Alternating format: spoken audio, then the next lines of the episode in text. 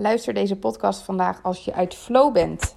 En met flow bedoel ik, je voelt het even niet meer. Het kost je moeite om misschien s ochtends uit bed te komen omdat je denkt: ja, ik heb niet echt zin om te werken. Voor de coaches en consultants onder ons, misschien werk je alleen nog maar in je bedrijf. Dus ehm, met je klanten, met coachsessies, um, help je vooral anderen bij hun transformaties. En merk je tegelijkertijd dat jij steeds minder aan je bedrijf werkt. Dus je bent steeds minder bezig met opschalen, um, je omzet verhogen, uh, uitbouwen, kijken waar het beter, slimmer en fijner kan voor jezelf. Ja, de reden dat ik deze opneem is omdat ik zelf ontzettend veel weerstand heb gevoeld de laatste tijd. En hierin heb ik iets ontdekt wat ik ook met jou wil werken. Ik was, of met jou wil delen. Ik was namelijk zelf ook uit flow. En er waren ook genoeg redenen hoor om uit flow te zijn. Want het is winter. Um, we hadden wat slapeloze nachten. Want Noortje die sliep niet heel goed s'nachts. Dus ja, ik stond wat moeier op uh, in de ochtend. En dan is het heel erg makkelijk om te denken: dat is nu even zo. Ik geef er maar aan toe. En um, begrijp me niet verkeerd, heel vaak doe ik dat ook. Maar dit duurde maar en dit duurde maar en dit duurde maar. En toen dacht ik, er komt een punt waarop um, afstemmen op mijn lijf overgaat in lui zijn. En misschien voel je die wel als ik dat zeg. Dus mijn lichaam gaf aan, neem rust. En ik deed dat.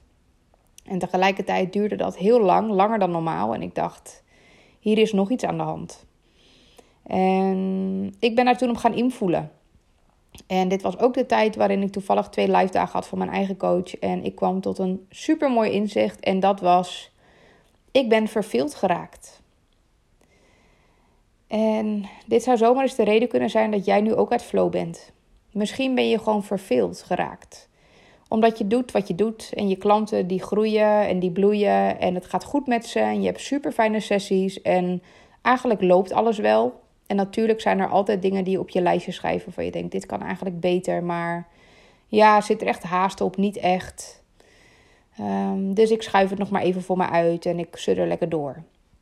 Dit was bij mij aan de hand. Mijn klanten die zijn super tevreden, maken hele mooie processen door. De een die is enorm aan het groeien in zijn bedrijf. De ander um, worstelt zich nog, nog door persoonlijke thema's heen en komt steeds dichter tot zijn eigen kern.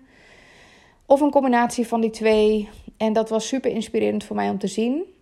Maar ik zelf was verveeld geraakt.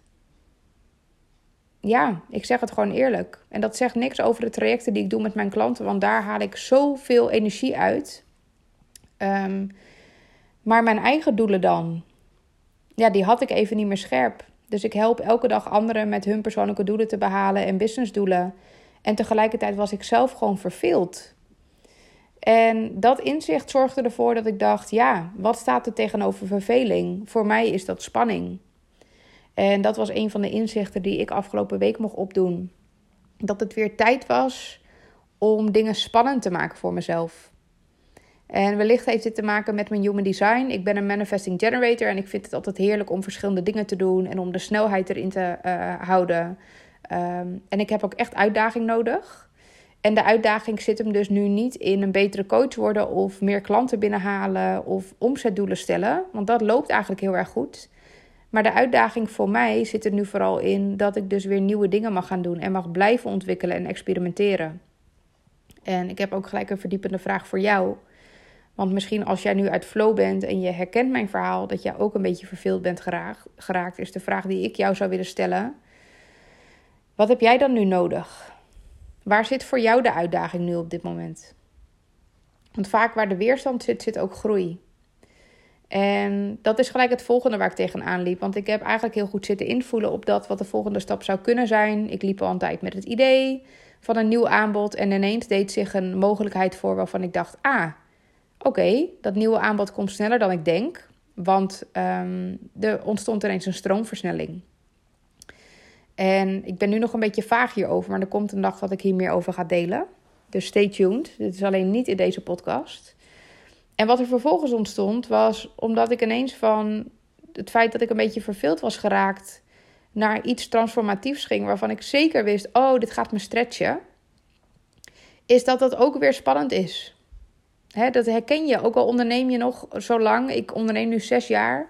Elk nieuw niveau heeft weer nieuwe weerstand. Ze zeggen wel vaker nieuw level, nieuw devil. Nou, dit was zeker weten een nieuw devil die op mijn pad kwam. En daarin besefte ik me ook weer iets. Wat ik altijd met mijn klanten deel is: als je iets maar dolgraag wil, dan maakt het niet uit hoe bang je bent. want als je verlangen die angst overstijgt, dan doe je het nog steeds. Dus ook al ben je super bang, als het echt belangrijk voor je is, dan kan je het gewoon gaan doen. Dan hoef je dus niet angstvrij voor te zijn.